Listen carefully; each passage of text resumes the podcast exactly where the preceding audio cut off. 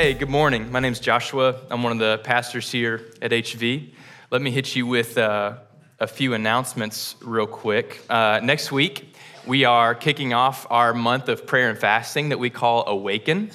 Um, we were going to have all these packets for you today that that talked about what we're aiming for as a collective church and how you can participate as an individual. But Nashville turned into the frozen tundra. Uh, so next week, you will get those packets. Um, for now, what I would encourage is to begin anticipating what that month of prayer and fasting might look like for you. And so it, it probably help if you took five or 10 minutes this week, um, literally, like set a timer, 10 minutes, and just ask the Lord, Lord, in this month that's coming, um, I want to give you an extra special, unique month of devotion. And so, is there anything that you're calling me to? to put aside. That's fasting, right? You stop eating and instead feast on the bread of heaven. Or, or maybe some of you go, like, I'm, I'm not quite in a, in a space mentally for food fasting, but maybe it's going to be technology or, or something that is of your daily life that you're going to go, I'm going to remove that. And in, in place of that, I'm going to devote my life to prayer and just chasing after the heart of God. So, no matter how you participate in the month of fasting that's, that's coming our way, I would just encourage give it all you got. I mean, just give it all you got. Uh, there, there's no like success fail in praying and fasting and seeking the Lord. Just seek the Lord really hard uh, in February. You know what I'm saying? Like, lay whatever aside needs to be laid aside to pursue the Lord, but more on that later. Um, this year, if you don't know this or if you've forgotten, I want to remind you of Matthew 5, verse 14, where Jesus is talking to his disciples and he tells them that they are to be as a city that is set on a hill. In other words, he's saying, hey, if my people, like my people that call me Lord, like my followers, they are to be distinguished from the culture around them, to be light in the dark, to be life among death okay? So um, that's important. If you're from downtown, what up? Welcome. Enjoy this one Sunday. Uh, I don't want to steal from downtown. Those are my brothers and sisters over there. So, you know, have fun at church next week, but welcome here. But just so you know, as a church, that's, that's like our anthem verse is, Lord, we want to be the uncompromised body of Christ and just being, let's just confess it, we're really good at compromising and diluting the words of Jesus to fit our lives. And our prayer this year is God, will you help us take real steps toward being the pure and holy body of Christ? I mean, think about that. The church is supposed to be the body of Christ, to live and speak and act as Jesus lives and speaks and acts. That's what we're praying for. We're taking a swing at that through a, a series in James chapter 4. That's where we're going to be today. We're looking at James 4 1 through 10. And the, the title of the series is Draw Near. And it's all about this radical promise in James 4 that if you draw near to God, he will draw near to you. I mean, it's wonderful. Wow. All I got to do to get access to God is draw near, and he draws near, and there you go. And before and after that amazing promise, there's some descriptors that we must pay close attention to because those descriptors, those invitations, those questions are what, are what is going to make the fulfillment of the promise possible. It's important we understand that. It's not as simple as just draw near to God He'll draw near to you. It's like there's some things that must happen in our hearts to even draw near to God to begin with. But when we do these things, when we draw near, He will draw near. This is a promise, okay? And so uh, this morning, if you're taking notes, the title of the sermon is A Purified Prayer Life. A Purified Prayer Life. I'm going to read James 4 1 through 3. then I'm going to introduce our four points today. And if you can't tell, we're just going to get right to it. What causes quarrels and what causes fights among you? Is it not this, that your passions are at war within you. This is what we covered last week. You desire and do not have, so you murder or hate. You covet and cannot obtain, uh, cannot obtain, so you fight and quarrel. You do not have because you do not ask. You ask and do not receive because you ask wrongly to spend it on your passions. And so today we're going to talk about a purified prayer life. And, and just to, to preface real quick, this is about your heart of hearts when you hit your knees. There's plenty of things about prayer I'm not going to cover today. I'm not going to talk about prayer requests. and how all that works. Today is a conversation about posture, about why you pray. It's an important conversation, and admittedly, it's really directed at those that call themselves followers of Jesus, that call Jesus Lord, that would testify that the grace of God has saved their life and that his blood covers them in his righteousness, and that you stand before a holy God, a son, and a daughter. This is to you, okay? Primarily. Um, it will be important that you are defenseless today, if that's you, if you're a follower of, of Christ, that, that as I'm talking, don't assume I'm giving you the words of God, but maybe assume God wants to speak through his word. And so, what I would encourage you to do is have this ongoing prayer dialogue with the Lord, even as I speak. And if God grabs your attention, to feel full permission to get lost with him. I mean, if you need to whip out a, pen and paper or your notes app and just start writing what the Spirit is stirring in you, I'd rather you do that um, than try to pay attention to me, right? And so just listen for the Lord. Um, I think He's gonna. I think He's gonna be saying some stuff today um, to you, and it may not come out of my mouth. It may just come into your spirit. Okay. Um, all right. Here's the four points in your prayer life. The first point we're going to cover is you don't ask. The second point is you ask wrongly. The third point, how to pray. And the fourth point, start today. Okay? You don't ask, you ask wrongly, how to pray, start today. So last week, we talked about, you know, there's passions at war within us that are leading to external conflicts. That there's these met and unmet desires that are unchecked and without a real holy filtration system. And they're resulting in conflicts around us. And we're quick to finger point and blame, but truthfully, James is going, no, no, no, no, look within you. There's some things that need to come before God that need to be in check. And if you don't check them, like it will lead to sin, it will lead to idolatry, it will lead to all these things.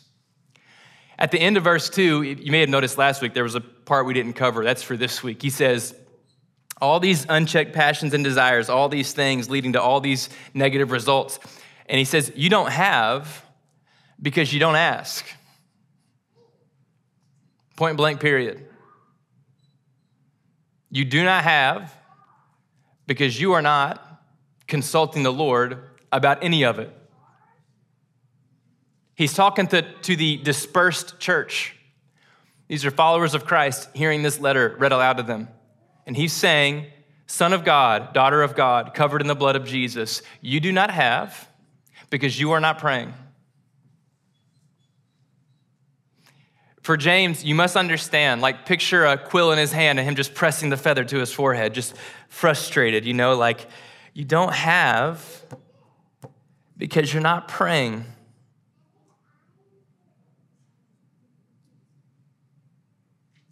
Child of God, you must pray. You must. Or you're disagreeing with yourself, your own faith. You must consult the Lord. Until you see Jesus face to face and he physically wipes away every tear and eradicates all pain, sin, hurt, mourning, you must consult the Lord with your thoughts, with your desires, with your direction on a very regular basis. Prayer must be one of the most normal things about your life, child of God. If prayer is not one of the most normal things about your life, child of God, I need you to hear the alarm bells of the Holy Spirit with all the love, grace, and compassion going, Mayday. You are not consulting the Lord your God. You are not asking. With friends, we call these conversations. When I'm talking to you, I get to know you by having conversations. Prayer is just the holy version of that. It's conversations with God, learning to talk and listen to the Creator Himself. It's a holy dialogue. And when Jesus is talking in Matthew 6, He says something that has an assumption baked into it. He says, When you pray, the assumption, you're praying. Jesus Himself looking at you, hey, when you pray, do this, because you're definitely praying right? I mean, right?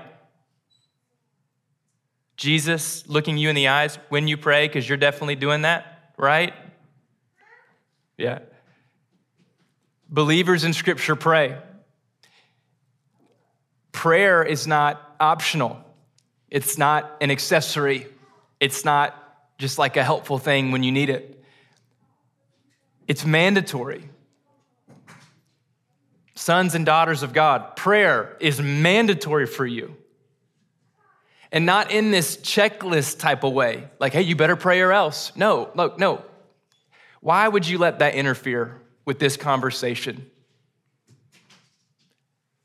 Prayer is mandatory for friendship with God. To know God, you must pray. To know His voice, you must pray. To know His will, you must pray. To be in line with His purposes, you must pray. Well, how much should I pray? More. More. If it is on your agenda in 2024 to pray less, change your agenda. Pray more this year. If it is on your agenda to keep it the same, change it. Pray more this year. I promise you, you need more prayer. January of every new year until you die, one of your agendas should be I want to pray more this year. I want to learn how to pray this year. Never assume you have learned how to pray. You have not.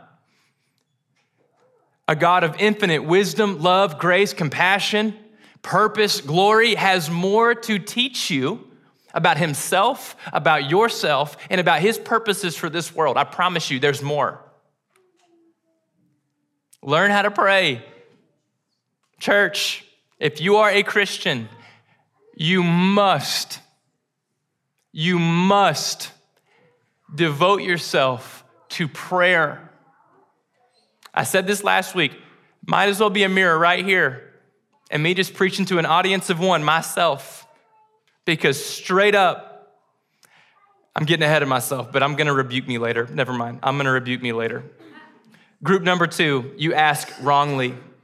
So, group number one, you're not even praying. Like, wake up, church, we gotta pray. And if that statement makes you question if you're loved and accepted and have the grace of God, we gotta graduate from that.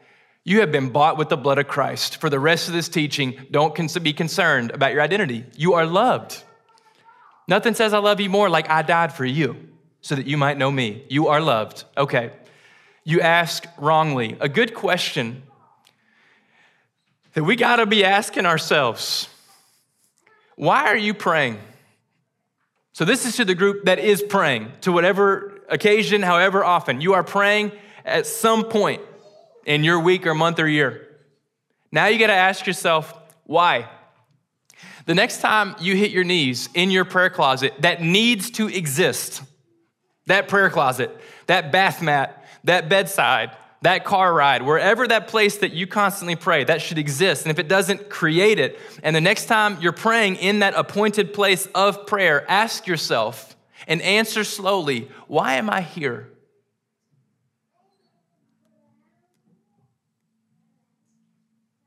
Why, why am I talking?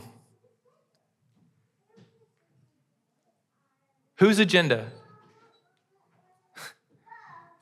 Whose purposes?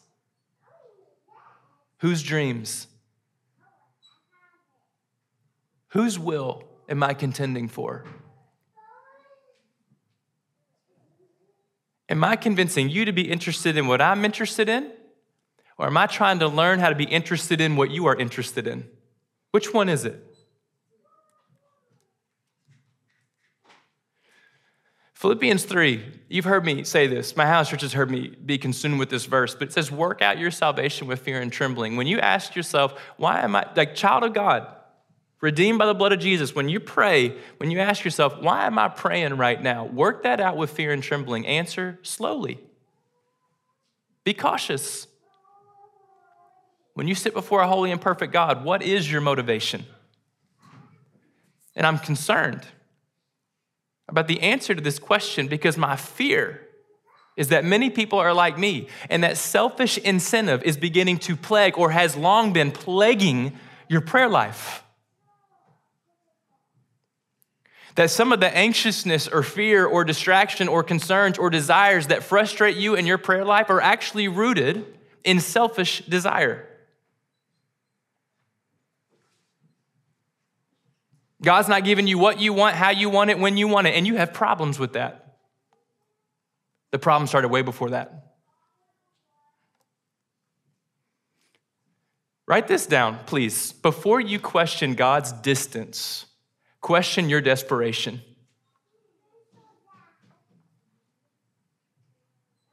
In your prayer closets, in your places of prayer, whatever your experience of prayer is, before you question His distance, question your desperation. How desperate are you? Not how desperate are you to fulfill your dreams. Not how desperate are you to finally get the answer you've been asking for. How desperate are you to give the living God glory and honor and praise? Psalm 96 8 says, Ascribe to the Lord the glory that he is due. Please know this when you hit your knees and you praise his name, you did him no favors. You did him exactly as he deserved, and he deserved more every time. When you worship the Lord, when you humble yourself and you acknowledge the, the gap between humans and God Himself, that is not a, I really worship good just then. That is a God, you're worthy. Teach me how to do it more. How desperate are you that His presence would fill your prayer closet for no other sake than to have communion with your Creator? That's all I want, Lord. Whether I, regardless of circumstance, make me poorer than poor, sicker than sick. If I got you, I got enough. I just want you, Lord. You're going to get me through the circumstances. Just give me you. I don't need the job. I want the job. I don't need the job. I want the spouse. I don't need the spouse. I want the child. I don't need the, I, guys, I'm getting into deep, deep, deep stuff, but I'm telling you, Christ is enough. His presence is enough. And we have diluted what is available in the prayer closet that some of this stuff sounds offensive, but it should sound hopeful. The presence of God is enough in that prayer closet. Why are you on your knees? Are you desperate for Him and Him alone? I promise you, there is a mirror right here. God has been rebuking me. And I'm concerned for the state of prayer in this church because Jesus says, the harvest is plentiful. Is Jesus a liar? Where is it?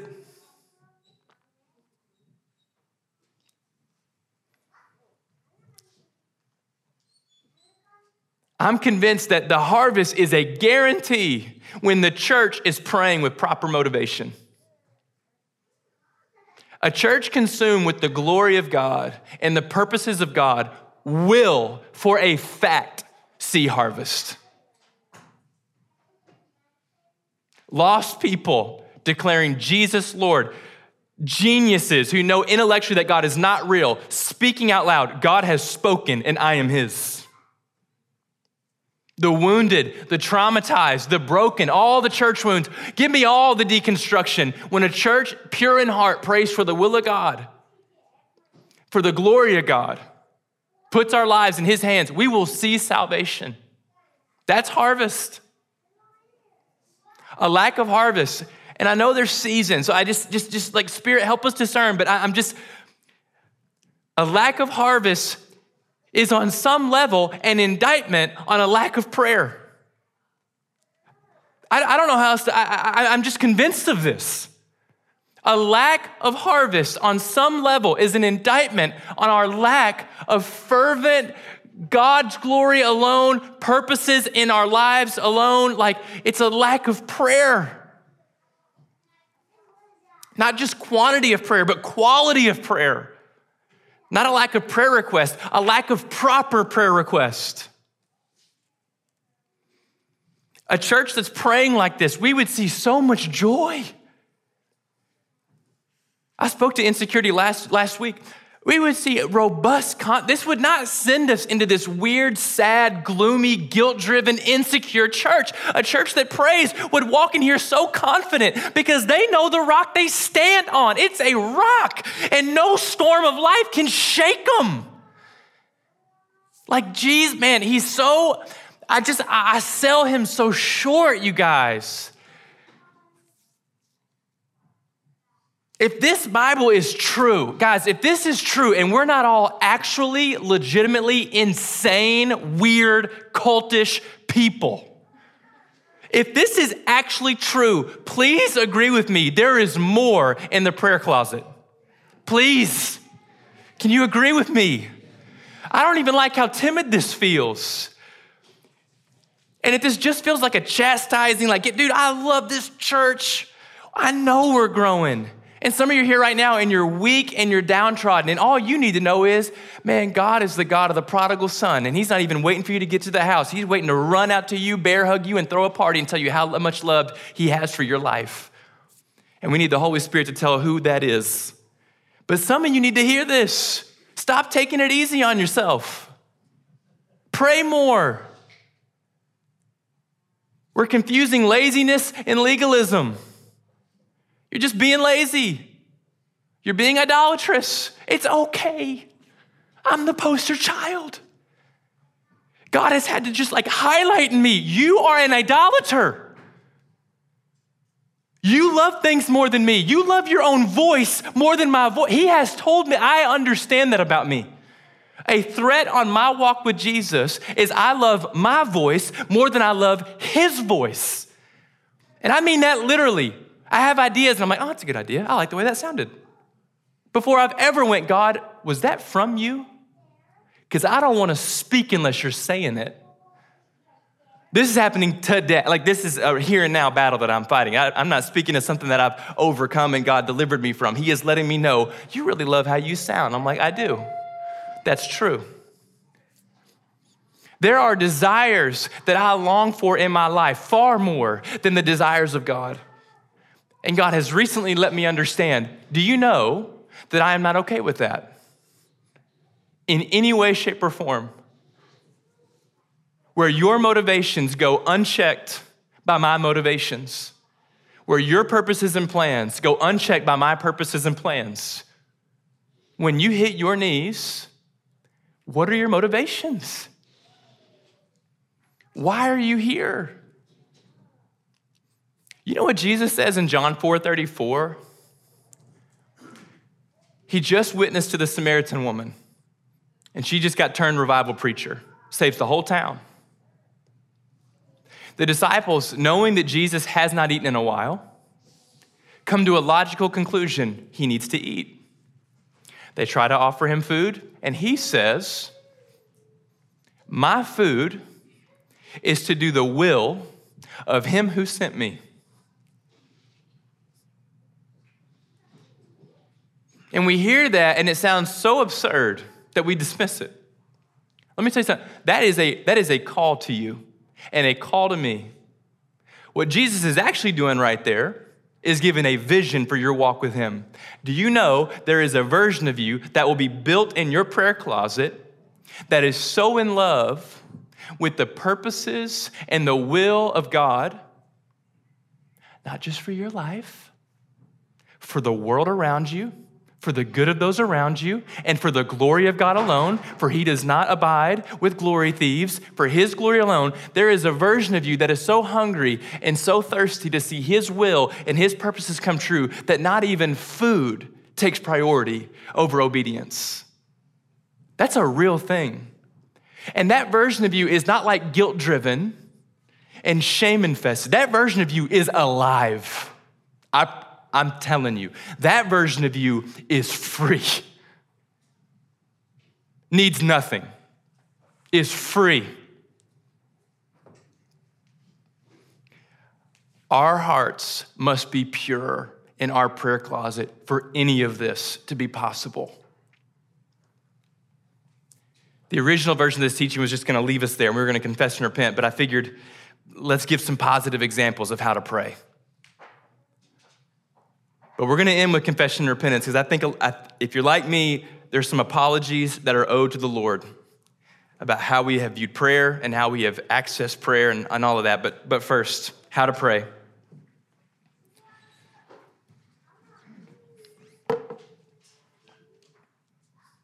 Matthew 6, verse 9, Jesus says, Pray like this. So, extremely helpful and timely moment right here.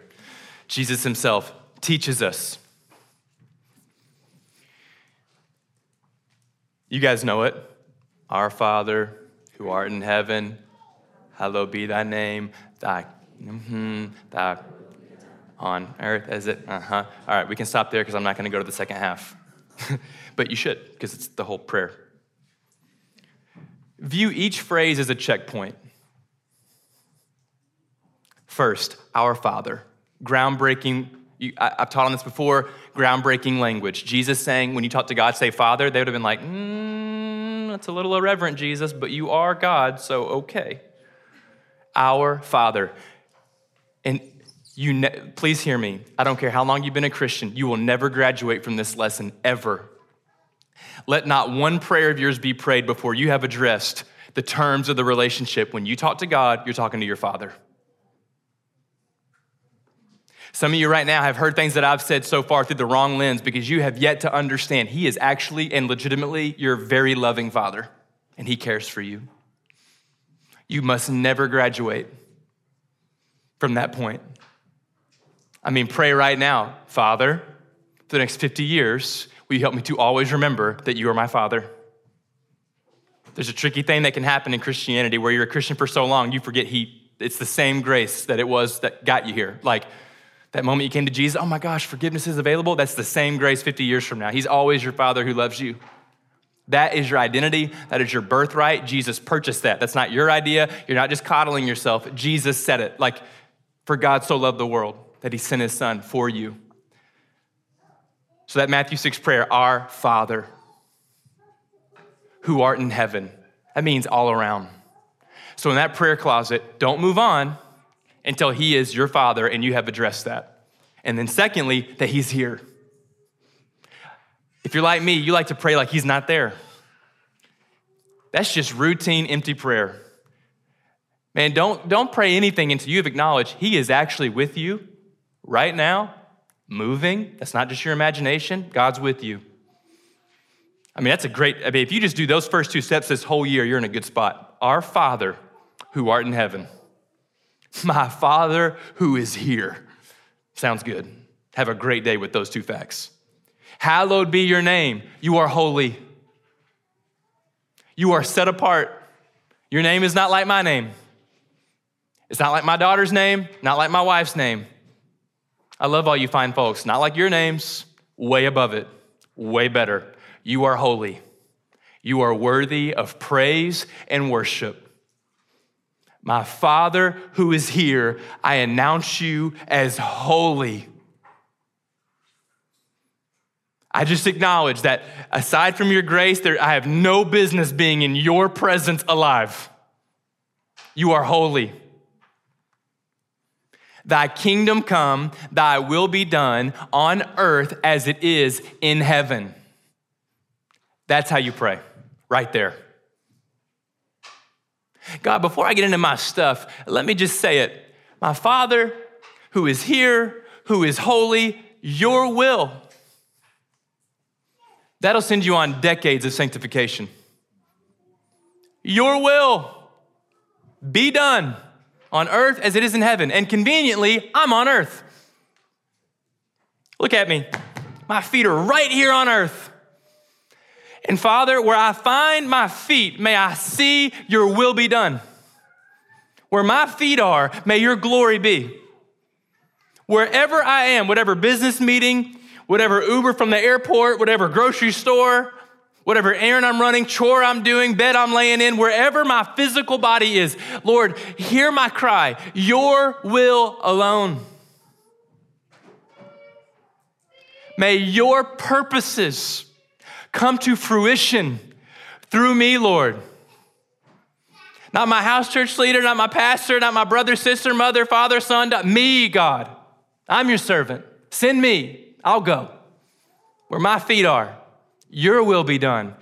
On earth as it is in heaven. Jesus didn't even say kinda, sorta. I do the best you can.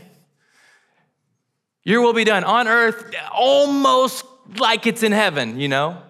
Jesus' standard for your prayer life is I want your will literally 100% pure. I want it to pass through my life right here, right now, until I see you face to face. This is the standard. Think about uh, Mark 14.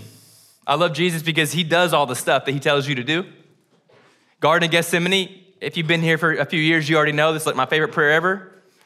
Jesus describes himself as anxious to the point of death. First words out of his mouth in the garden Father, Abba. Then he says, Remove this cup from me, for the cup was bitter and scary and daunting and intimidating and anxiety driven. Ends the prayer very simply Not my will, your will be done. If your will is my death, then I'm dead. And we want to dilute that. Why? Because it's uncomfortable. I don't want to die. Are you kidding me? I got a baby. I want to see that girl. I don't want to see her get married because that's going to be a conflict of interest for me, but I, I, I want to watch her get old on some level. In all seriousness, I don't want to die. What does Jesus say?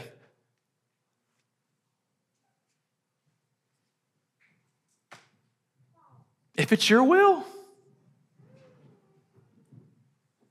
I know that you have your glory and the good of the world in store. So your will be done. Everything in me wants to dilute the lesson in that, in that prayer. I even told a joke when I told myself I would not tell jokes today. Because I had this tendency, I mean, I talked to you guys about it, I had this tendency to try to alleviate tension because I'm scared about the thoughts you make me thinking about how heavy this might feel. And I'm so nervous for you to feel like shame and guilt or hurt. Like maybe you need to hurt a little bit. Like if sin or idolatry is preventing us from praying like this, maybe we need to hurt. You know? If I lost someone I loved and you tried to rush my grieving, I would know instinctively, hey, I need to grieve this. We understand that. But the minute God starts to rebuke us and we start feeling the sting, we want to rush past the grief of it? No.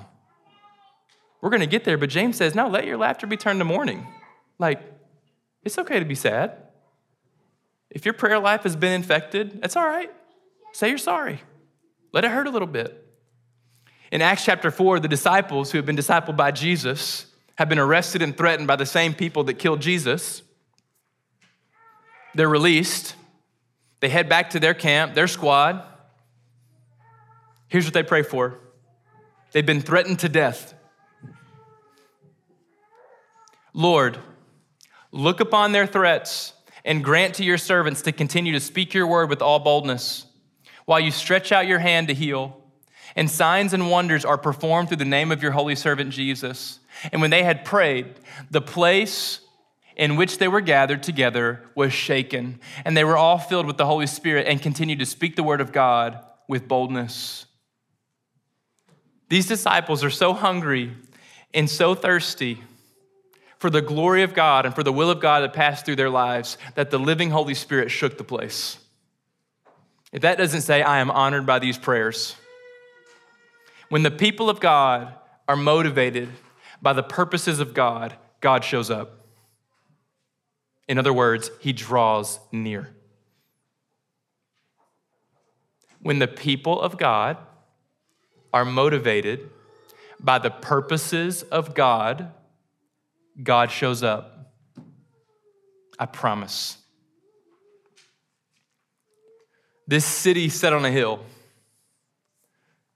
that Jesus talks about, this Acts 2 church that's remarkably generous, incredibly unified, worshiping, loving sound teaching, giving to anyone that has need, breaking bread, growing in friendship, baptizing daily. People coming to Jesus daily. I promise you, underneath that Acts 2 church was a church that was hungry and thirsty for God to get all the glory and for his purposes to come to fruition in their personal lives. That's how it goes. I really struggle with tone of voice today. I don't like sounding like this. I grew up Southern Baptist. This is the only way I ever used to preach. I just sounded mad the whole time, even though I wasn't. I'm not mad. And even if I was, like, you don't have to listen to me. What's he mad about?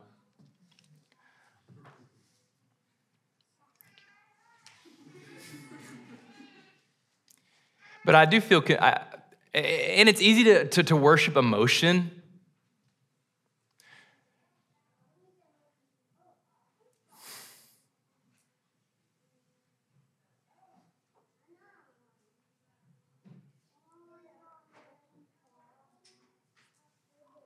I just know we need more prayer. And, and we need prayer that is accurate to the Bible. It makes zero sense that we would take the biblical description of prayer and posture of prayer and surrender and God's glory alone version of prayer and then somehow morph it into some version that just coddles and soothes us every day of our lives and helps our dreams come true for our sakes. I mean, that makes zero sense. Jesus, die to yourself. I mean, how else do you want to translate that phrase? Like, come and die. Can you make that anything else other than let go of your will and take on His? Like, there is just, there's no way to really water that down. Death is so absolute. You know what I mean? You don't kind of die. So, if we're going to start today, and this is, this is exactly when I would start, is right now. Here's some encouragement and some instruction. I don't know if you're going to feel encouraged, but it is encouragement. Because if you want a biblical prayer life, it is on the table. God is invested in giving you that prayer life. He loves you. First, spend some time with Him confessing and repenting. And just sit in it. Having sin and being guilty is not a threat unless it goes unconfessed. But any sin confessed is not a threat. It has finally been placed in the hands of someone who can heal and redeem and forgive. Confess your sins. Any sins, confess them, but specifically, how have you viewed prayer? And just talk to the Lord about it. He knows the answer. He needs you to know the answer. He knows. And any way that you have viewed prayer that is not in line with Scripture, tell him. And tell him you're sorry. Let him hear everything. Sit there as long as you need. You may need to sit and I'm sorry for how I've been praying for the next few weeks. And you don't need to feel guilty about that or weird about that. You may just need to be sorry for a while. Maybe God is going to build some things in your soul if you will allow yourself to grieve appropriately what you've turned your prayer life into. But when you're ready to transition, begin praying ambitious prayers for revival, renewal. God, will you bring life to my prayer life? Jesus, you promise life and life abundantly so, logically, prayer should be a place where I would encounter abundant life. Please bring revival and renewal to my prayer life, just me and you, God. I might preach on this next week. I can't quite decide. But Jesus talks about praying in secret and your Father will reward you. God, I want those rewards because that's not greedy. Jesus promised them. What were you meaning you'll reward private prayers? What did that even mean? Because you also tell us not to store up treasures on earth. So, like, what rewards are we talking about? It must be rewards of the soul. Like, God, will you bring revival to my prayer closet? I want the rewards that you're talking about. I want deep relationship with you, God. I want you to actually be my best friend. I actually want to hear your voice for your glory and for the sake of those around me. I actually want to intercede for my neighbors. I actually want to get visions on behalf of my community. I actually want to pray for the lost and mean it and be hungry to see them come to know Jesus. Lord, will you revive my prayer life? Some of you have been Christians for 15 years, and this year, God is for the first time really gonna teach you how to pray. And it's gonna be freaking awesome.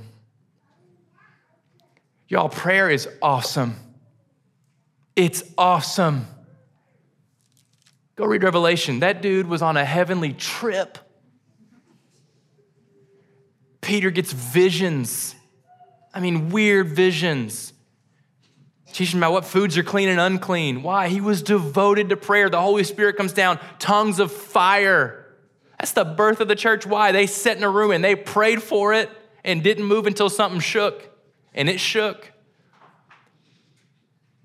Pray for revival in your prayer closet. And if you don't know where to start, start in Matthew 6. And for the whole year, you can do this. Each phrase a checkpoint Our Father. You meditate on Our Father this whole year, you're better for it. You will know God differently.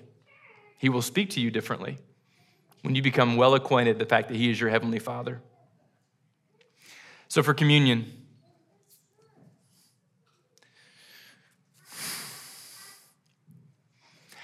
I just want to invite you to, to talk to the Lord. Shocker.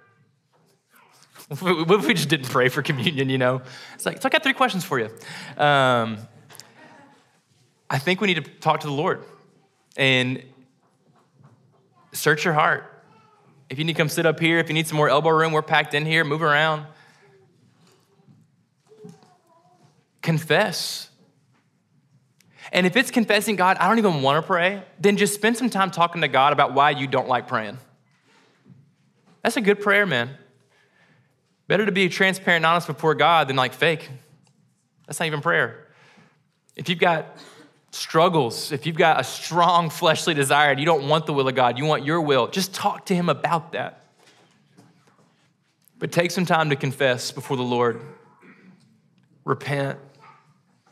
Ask for his mercy and grace. Ask him to help you pray the way he wants you to pray. We're going to give you like 10 minutes.